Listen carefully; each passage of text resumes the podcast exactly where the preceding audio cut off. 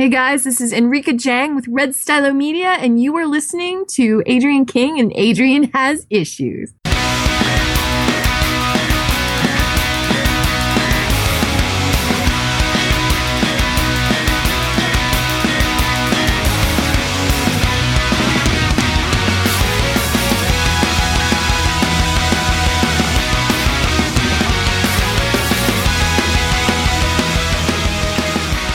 Hey everybody, welcome to Adrian Has Issues. Today's episode features not one, but two returning guests. Artist Emily Pearson first appeared on episode 116 along with writer Ayala to talk about their critically acclaimed comic The Wilds, which if you've listened to this podcast within the last, I would say six months, you've probably heard me raving about it.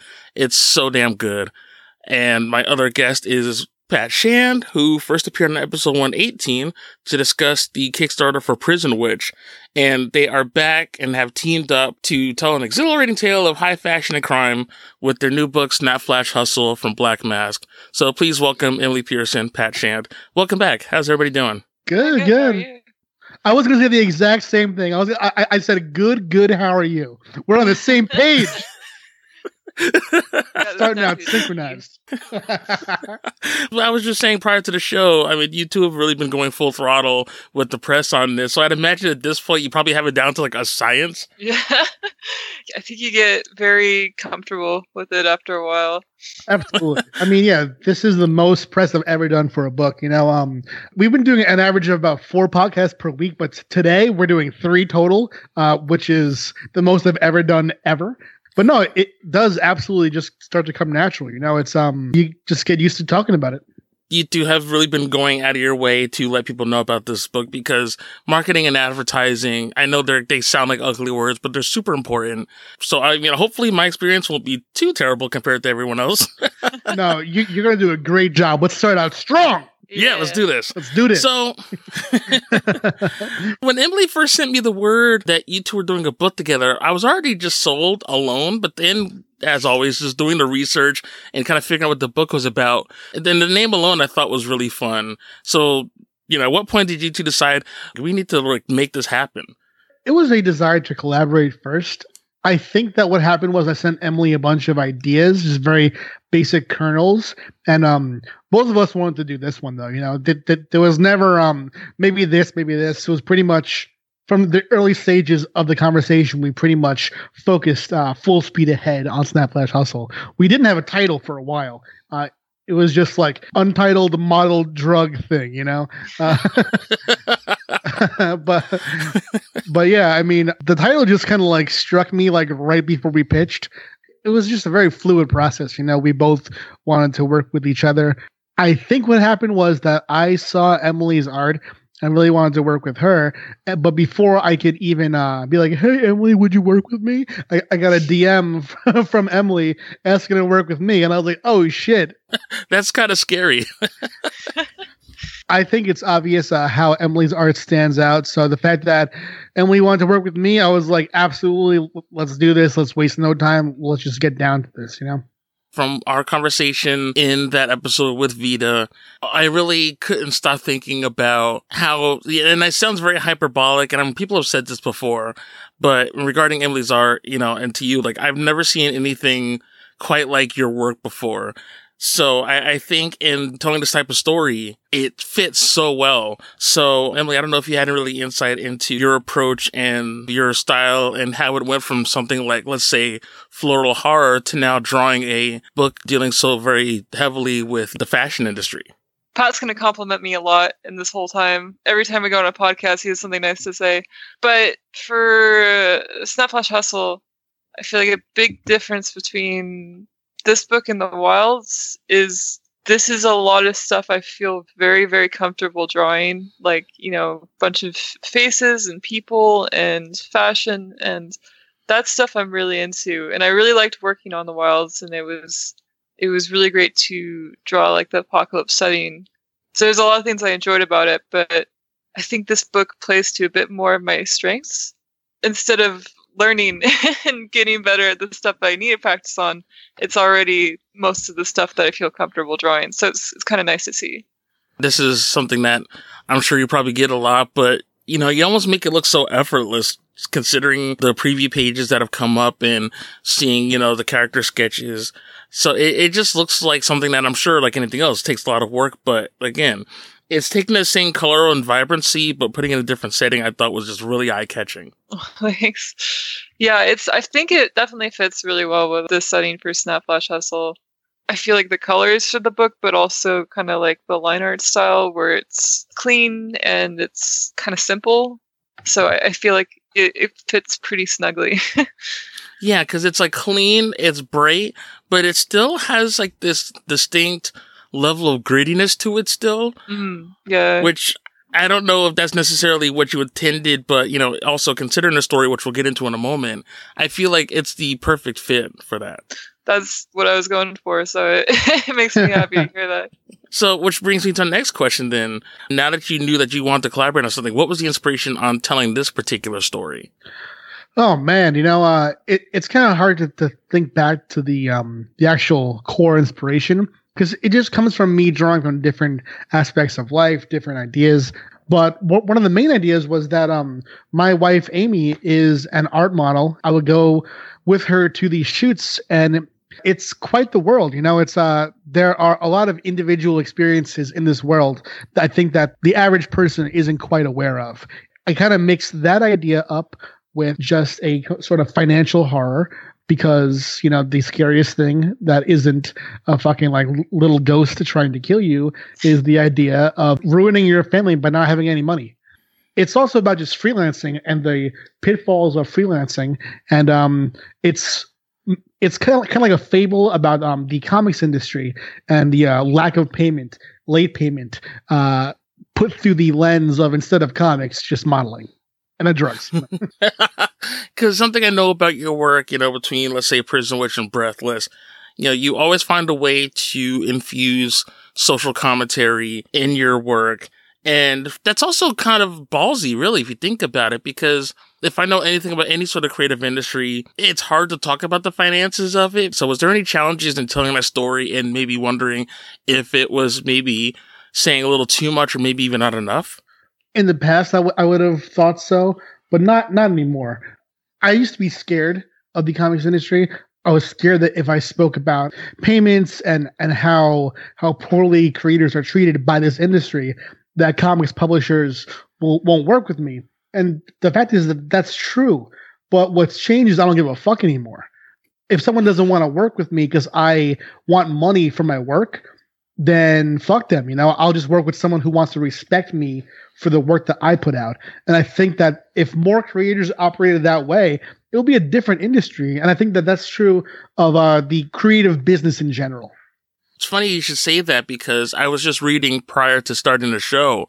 Um, it was a very long, very detailed article. I mean, it was made based about video games from uh, Kotaku regarding the um, Red Dead Redemption 2 development cycle and the employees and some of them have been very forthcoming telling stories about the hours that they've worked versus you know that idea that they didn't have to work these many hours have to work all this overtime but if they didn't you know they wouldn't receive bonuses or they you know there was a sort of culture where it was encouraged to pretty much work almost nonstop on this game.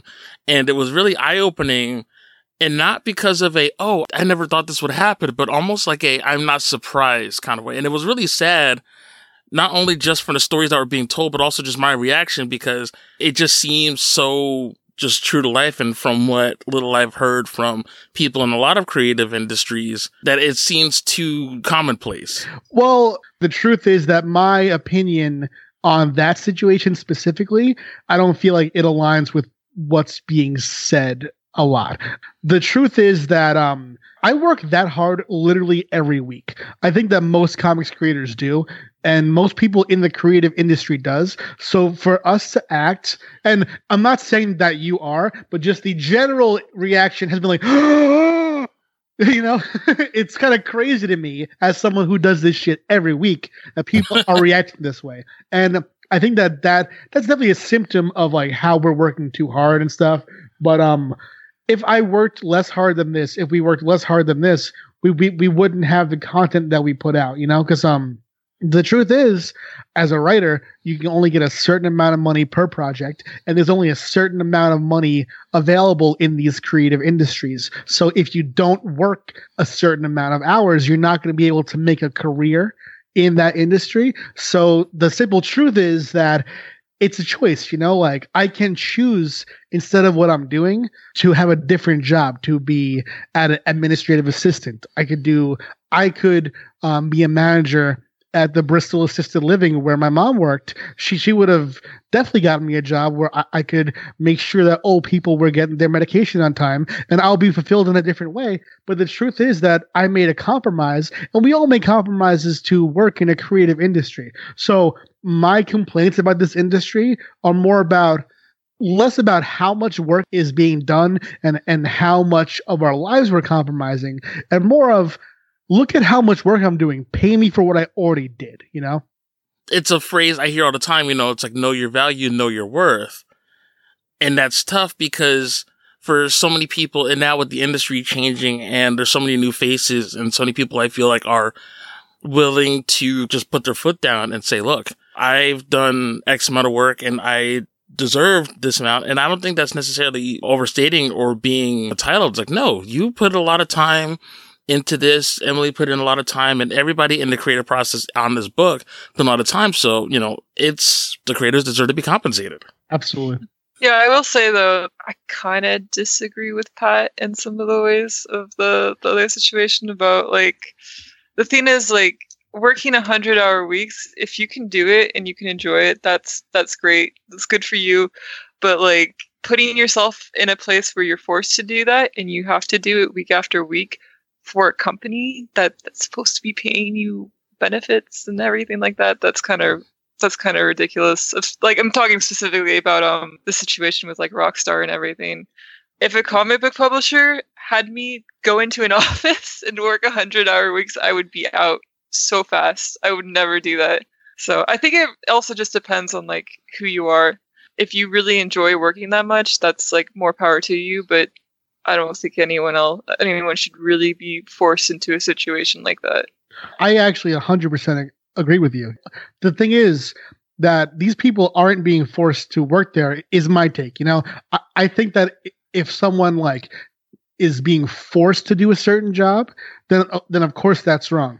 But this kind of makes me think back to um, a, a couple of years ago, there was this whole thing. It was back when I was working retail. Everyone was online talking about don't support places that are open on Thanksgiving. They're forcing the retail workers to work. And I was just at Starbucks making mad tips, making double time with, with all my friends who chose to work there. We were able to choose our slots. And I know that isn't the case for everybody, but I just definitely feel that there is a culture that tries to sometimes defend people who don't want to be defended.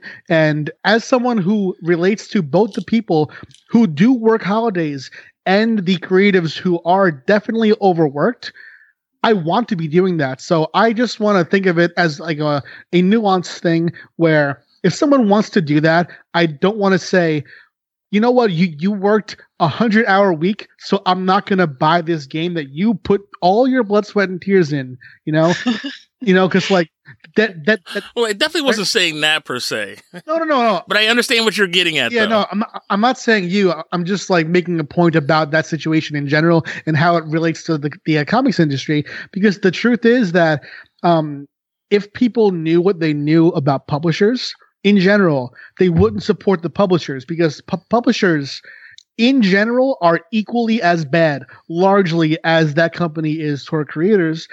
Um, that company being Rockstar, and if people knew all the details, they, they would boycott all the companies, and, and and we'd have no job, you know. And I just want to think of it in that nuanced way, where the fact is that, in my opinion, creative industries are so close to not existing that I kind of just am so scared when people just openly critique something in mass when there might be creators who want to be doing that extra work. And I know that, that that's not a popular opinion. I know that most creators might not want to do the extra work, but I'm just trying to think of everyone in this situation and, and look at each of them with empathy. Right. And it is definitely like a multi layered, multifaceted argument because, like I said, there are some that can, there might be some that necessarily don't have that luxury. But from what I had gathered was for those that could, and did for whatever the reason may be, you know, it's kind of like treated as if that's the norm. So, you know, there was an anecdote where someone talked about where, you know, they had worked, you know, for so many hours and they left, but yet there was almost like a, a shaming. So it's difficult to be sort of treated as if, you know, working a certain amount of time and getting so much payment is the norm. Oh no, I, I 100% agree. I do which I'd imagine plays a little bit, I mean, outside of the realm of video games, but even into the story, which then, um, well, let's actually go into some of our major players in this as far as what they're going through. Haley's our main character. She is sort of are, our look into both of these worlds, th- these worlds being the modeling world and the drug world. Uh, she starts out as a freelance alt model who's trying to do this full time, and the truth is that she's having hard a hard time getting paid at all she'll go on these photo shoots with, with an understanding that she'll get paid and then at the end she'll discover that actually she'll get paid if the shoot is accepted by a magazine which is just a chance you know so she'll do all this work on the possibility of getting paid in the future. She has subscription platforms like she has a Patreon, she has a paid Snapchat. She's trying to make her career work in all these multifaceted ways, and um, it's it's consumed her life. You know, she finds herself uh, sort of pulled at all ends, trying to just do her art as a creator, but also support her family because um, she is in a family of artists. Um, she is in a polyamorous thruple type situation. Uh, she's married uh, to this man named Jamie, who is an actor who's trying to make money that way. Uh, their, their, girlfriend Pauline currently has no job. She has a- aspirations of being a podcast host, you know, and uh, so so you have this trio of people living in New York City each of them trying to make a living off of their art and each of them struggling very much and haley's uh, sort of uh, d- depending on how you see it descent or ascent into the drug world through this company that uses modeling and social media as a means by which to hide their business in plain sight. Uh, her involvement in this business and turning her, her art of modeling into money in a less than legal way is her journey here. She she tries to navigate the morality of it. She she asks herself, "Am I actually making a living off of my art? Am I still an artist, or am I now a drug kingpin?" You know, and um, her her journey in trying to maintain her humanity while essentially monetizing uh, people's sicknesses, their addiction, is definitely um a point of contention for her. Who's next up on the roster? Coral is one of the models that works for the drug cartel. She kind of has a business part in it, but not as much as, you know, some of the other characters like Drew. She's very scary in some ways. And if you read the comic, you kind of see what I mean, where you don't know if you can trust her or not. And it just kind of goes back and forth between it. Yeah, she's very, very extra. She is, she's very pink yeah, she kind of is the one that introduces Haley to the rest of the world. I'd say she um probably the person that kind of brought Haley into all the situations and all the things she experiences later in the book.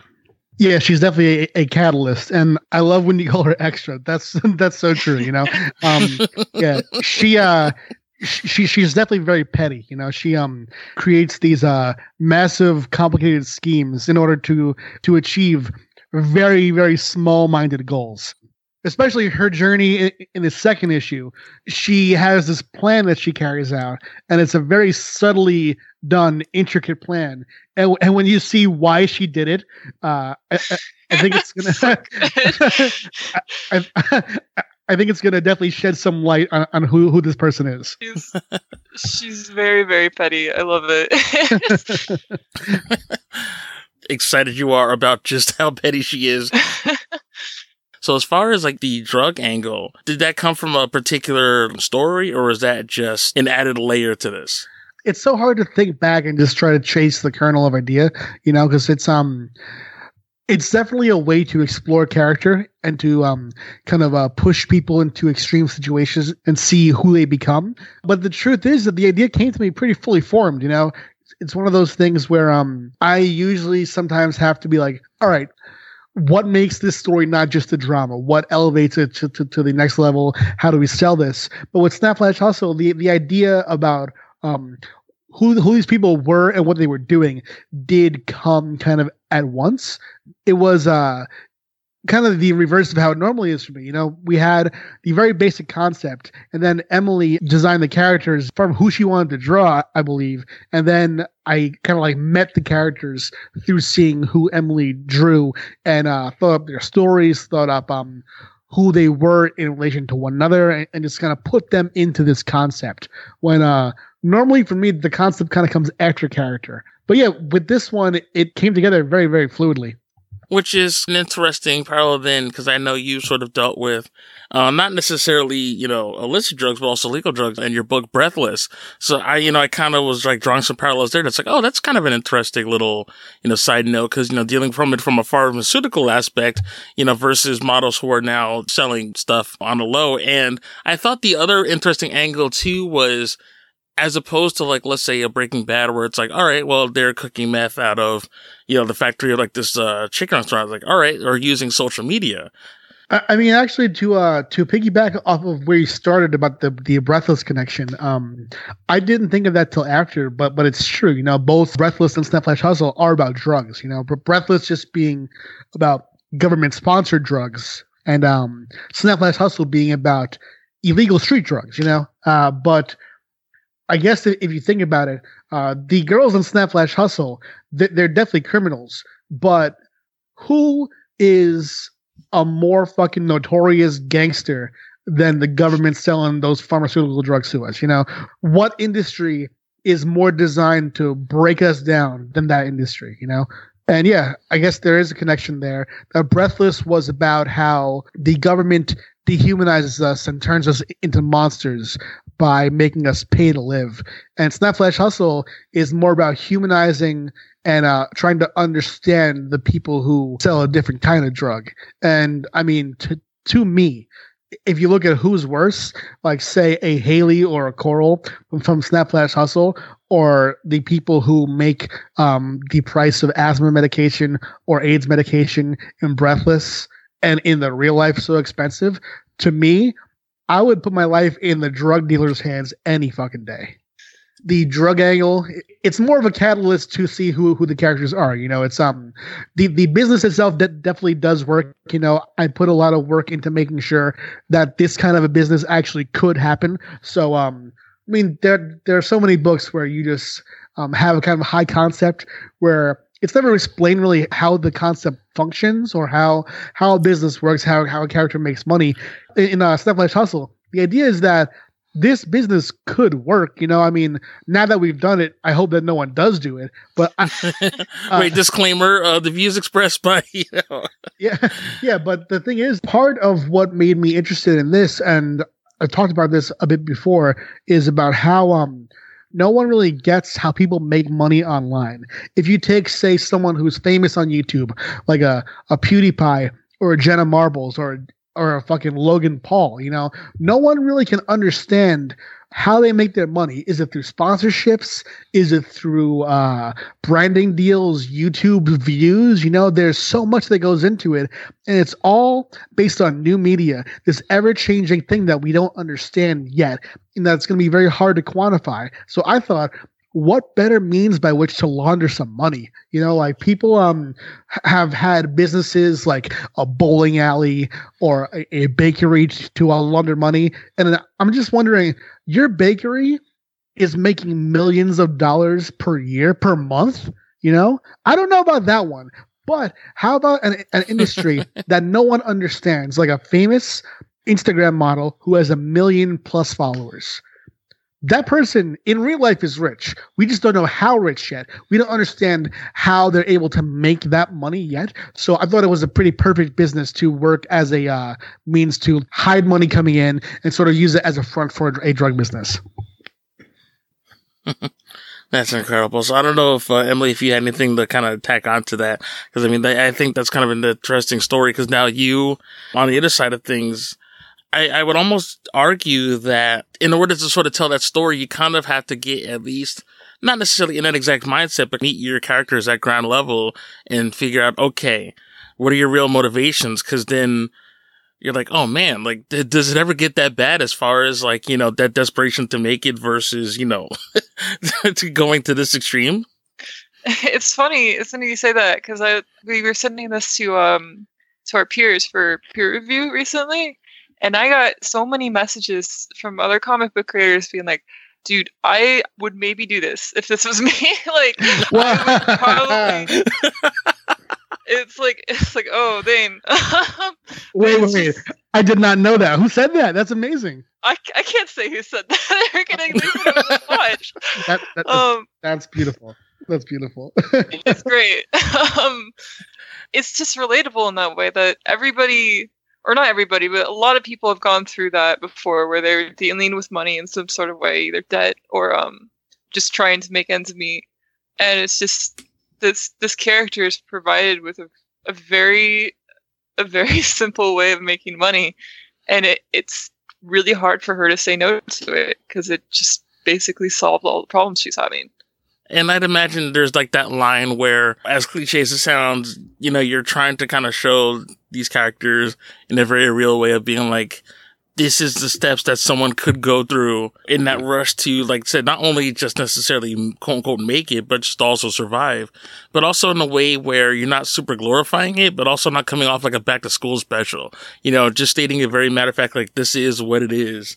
Yeah, I think like I think something Pat does that's really great about this comic. It, it's not biased in its morals. It doesn't side with what Haley's doing or side against it. It's just kind of laying it out there, and you can kind of take it how you want to. Exactly. So something I also want to talk about, of course, is you know fleshing out the creative team. You know, between your letter and also like you know some of the variants I've seen. So I don't know if you want to get into a little bit more of some of the uh, other personnel that are working on this book the coolest thing about the book so far is that um we have art and colors from Emily. And if you've seen how it looks, it's very, very, very unique. It's very beautiful. And I think um that the way that Emily's colors complement her artwork and complete it, it shows a, a level of control that I think it would be hard for any artist to have if they were doing just just say pencils or even pencils and inks and having someone else color it. It feels like a very cohesive uh, world almost as if I couldn't even imagine it if someone else colored it. You know, it's um it's very uniquely Emily, and I think that that's why it's going to be so great. Is because yeah, I I couldn't imagine it any other way. It's the exact perfect way it should look. It's one of those things where um there are some books where I have a bunch of notes for the artist, and it's not a bad thing. You know, I just oh, I I tend to collaborate in a very um very uh, say what you need to say kind of way. You know, if um, I feel that something doesn't look as good as it should be, I do have the conversation with the artist, like, oh yeah, can, can we tweak this? What if this? But with Snap Flash Hustle, uh, when the art comes to me, I'm kind of like, holy shit, you know, like this is this is just what it needs to be. And I think that um, when people see the book and see it, especially, especially in person, because Black Mask, um, and this is some like super inside baseball geek shit, but Black Mask, uh, they print their number one issues on a thicker, very like velvety paper stock. Oh, and the artwork's gonna pop like hell on that. Shit's gonna be crazy. Um, uh, but yeah, no. Um, b- besides the art team, pretty much being us, we do have uh, Jim Campbell. He is my letterer extraordinaire. He works on almost every book that I'm working on. Period. He's an amazing letterer. I couldn't have pictured doing this with anyone else on the lettering front. Um, and uh, the the only other real collaboration we have on this book, I mean, besides Matt Pizzolo is our producer here. He's overseeing the whole, the whole thing. Uh, on the first issue, we were able to have some awesome variant covers. We had a variant cover uh, by two artists that um, I'll speak for the both of us. We both admire quite quite a bit: Lisa Sterle and uh, Jen St-Onge. Yeah. Oh, very cool. Fantastic. Huge fan of Jen, by the way. Yeah, oh, me yeah. too. Absolutely. They did incredible jobs on both of their covers. Um, it, I'm not gonna lie, I got a little bit jealous. I was like, this is so good. Um, I think I think that's basically the whole theme. We might have someone do like the finishing afterwards, but I don't I don't think we're gonna know who that is till the book comes out. So, um, oh yeah, yeah. prob- probably Phil. I'd say. I, I Probably think Phil, Phil, yeah. Phil tends to do that. Yeah. I can't stress enough the artwork, and I really just dig the colors on this. I mean, the artwork especially, and you know, from, from our last conversation, you know, you do all this digitally, right? Yeah. So the way I do the color is is um it kind of looks that way because I do uh color washes first. So I'll do kind of like um if you guys are familiar with what an underpainting is, I'll start with that and then I'll basically just do uh kind of like painted flats on top, which is kind of weird thing to say, but it's just basically flat colors with painted faces or painted parts. And it's really easy. It's really simple. It's kind of the only way I know how to color, but it's very fun. If you guys have ever read Paper Girls before, the way that Matt Wilson does the colors on it, that's kind of similar to what I do, except I think he does it like uh, color wash and then he does the flats over it, and I think that's kind of it for a comic. And I, I noodle a little bit too much, and I, I, I kind of obsess over it probably a lot more than he does, but yeah, it's the same sort of process that I do. We didn't even talk about the release date. So, um, when is this dropping? November 28th is the release date for issue one, and then I think issues two and three are available for pre-order right now. Can I hijack and ask you a question, Emily? Yes. No, hijack away, if please. it's okay with uh, Adrian, yeah. Have you colored over anyone else's lines ever? No, no, I don't. I don't think I could, because I don't. The thing is, I'm not. I don't think I'm doing this right. I um. No, no, come on. There's no, no. no, no. seriously. I don't know anything about Photoshop. Everything I do for for digital art is like things I learned in like painting class. so like, I, if I had to like color underneath someone's line and it was like traditional, I'd be like, "What the hell is going on?" Like I'm just painting over their lines. Like it's not working. I, I hear you, but you know what? It's interesting that you say um, that you quote unquote don't know what you're doing. Maybe that's why it looks so unique and so good in that it's not, you know, it's not informed by what like so and so is doing. You know, it doesn't seem as if it's following the trends of color. It seems like it's like doing something entirely different. And I I think um and it, it sounds funny that, that I'm like pushing my own book so hard from it from from a perspective that isn't the story. Um, but the truth is that I do think that as soon as someone sees this, they're gonna be like, "Whoa, this is this is different." You know, this is really really unique. So um. Yeah, I mean, I was just curious to see if you'd ever tried that over someone else's lines, because I was just trying to picture it, and I think it would look amazing. It's just um that it's so it's so ma- it's so married to your art style that it just looks perfect as is. So I, I, I was curious to see if it could be done on, on someone else's lines. Yeah, maybe. I've talked to you um Liana Kangas before, and we've both we both really want to try coloring each other's work. Oh shit, that would be a yo. Oh, you should do that. You should do that. It, it's you know I don't know, but I feel like that's got to be something. Like you have to kind of make a thing of that, and not in a like super exploitive way, but I almost feel like that should be like a live drawing. Like someone just needs to see that happen because I feel like it could be done, but I mean, granted, that's an outsider's perspective, so maybe I'm, you know, I'm not going to be the one coloring anything, but I think it would be a really cool challenge, and I, I think it would be really fun to see just that process. You know, it's like you have your very distinct art, but I don't see why not. Let's do this. Just gotta, just gotta learn Photoshop first. I don't know. I kind of like. I, it it would be fun, but I just kind of like drawing too. I feel like coloring my work is very fun, but it's also because I can like like today for instance, I was coloring a panel of Haley and I was like, this doesn't look right. So I just switched like the eyes over. Like I, I switched the position of the irises. Like I could never do that to someone else's work. That would be so rude. Like so it's just like it's like nice being able to like finish everything all, all at once for like my art. So I mean, I don't know. I'd be willing to try it, but it's it's kind of a I just I I need to learn Photoshop first. It's like uh, I don't know the way you describe it. It's almost as if you were like learning like a forbidden art. Like you committed the ultimate sin, Emily. yeah, exactly. No, but I, I think that's cool, and the fact that no one's really seen much like this, that's kind of why it works so well. When I saw your work initially, and I always go back to, and I'm going to mention it every single time. Um, was it Solid Snake or was it um, was it Liquid Snake? Right? It was uh Big Boss. it was Big Boss. Okay, I was someone from Metal Gear Solid. I remember watching that video on YouTube, going like, "Holy shit! Like this is so damn good." Yeah, it was really fun to do. I I gotta try more stuff in that style because it's very it's very loose and chaotic. Oh boy, but I do appreciate you both taking the time out. And um Pat, don't even worry about the hijacking because again, that's something that you want out of talking to creators is you want that excitement. And while it does touch on, you know, some a little bit more serious subject matter, it would be very kind of off-putting where if both of you were just like, yeah, we did this book. I'm like, it's all right. I'm not sure if anyone's really going to dig it. It's like, no, celebrate the hell out of it. Be, and be excited for your creative team because if not, what's the point? Absolutely. No, I mean, yeah, I totally agree. I push all the work that I do very hard. I believe in all of the work that I do.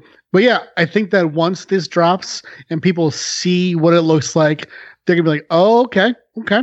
Yeah, Emily's not playing around, and not are you, Pat. And again, you know, and it's something that I always find rewarding in doing this, and especially you know, talking to creators multiple times and seeing the progression from one project to the next, and just seeing it grow and even get better. So, you know, first off, you know, congratulations to the both of you, and looking forward to seeing this. And I'm sure other collaborations will happen, and I'll definitely be there when they do. Yeah, Thank you. absolutely. Thank for you. Let everybody know where they can find more about both of you, if there's any other sites you want to promote, and also, you know, one more time where people could check out Snap Flash Hustle. Yeah, absolutely. Uh, I mean, the best way to get Snap Flash Hustle is to go to the comic shop, uh, call your retailer, email, go there in person, tell them you want the book. Uh, the only way that these kind of books succeed, and these kind being creator-owned books, is uh, pre-orders. You know, uh, some some comics buyers believe that they, they can go into a shop and just uh, pick out any new release the day of, but the truth is, the comic shop will only know how many to order of a number one if you tell them that you want that book. So uh, if the book looks interesting to you, if the preview pages look amazing, which means that you have eyes in your skull, go go go to go to your retailer, hit them up any way that's best for them. Tell them that you want Snap Flash Hustle number one, two, and three from Black Mask Studios. And uh, as far as my social, you can follow me online at Pat Shand pretty much everywhere. Follow me at Emishly Art on Twitter and Instagram, E M I S H L Y. Uh, and if you're interested, I post Snap Flash Hustle panels just about like almost every day at this point. So if you wanna if you wanna see them, that's a it's a really good place to check them out. And please do. You'd be morally remiss. You know what? I will shame you if you do not. There'll be a lot of disapproving looks, which don't really work on an audio podcast, but whatever. But either way, I'm not going to be too happy with you if you don't. Check out this book, support them both, and obviously pay your fucking creators. I'm just going to say. Oh, but thank you so much for taking the time out. And I, I know this has been a, a really uh, fun ride for you both, and I can't wait to see that book and get in my hands myself. But for now, that'll do it for this episode of Adrian Has Issues, and we will see you next issue.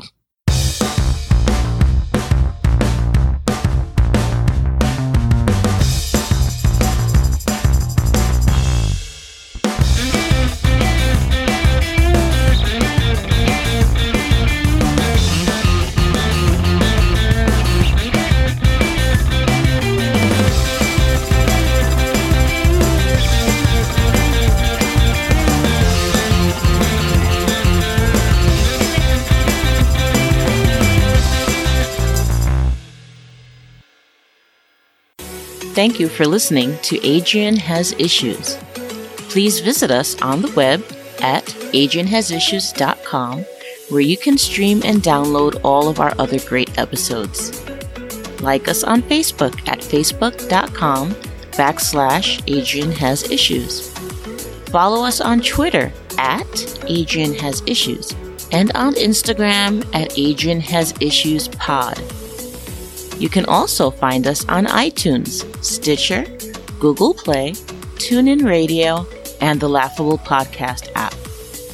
Thanks again.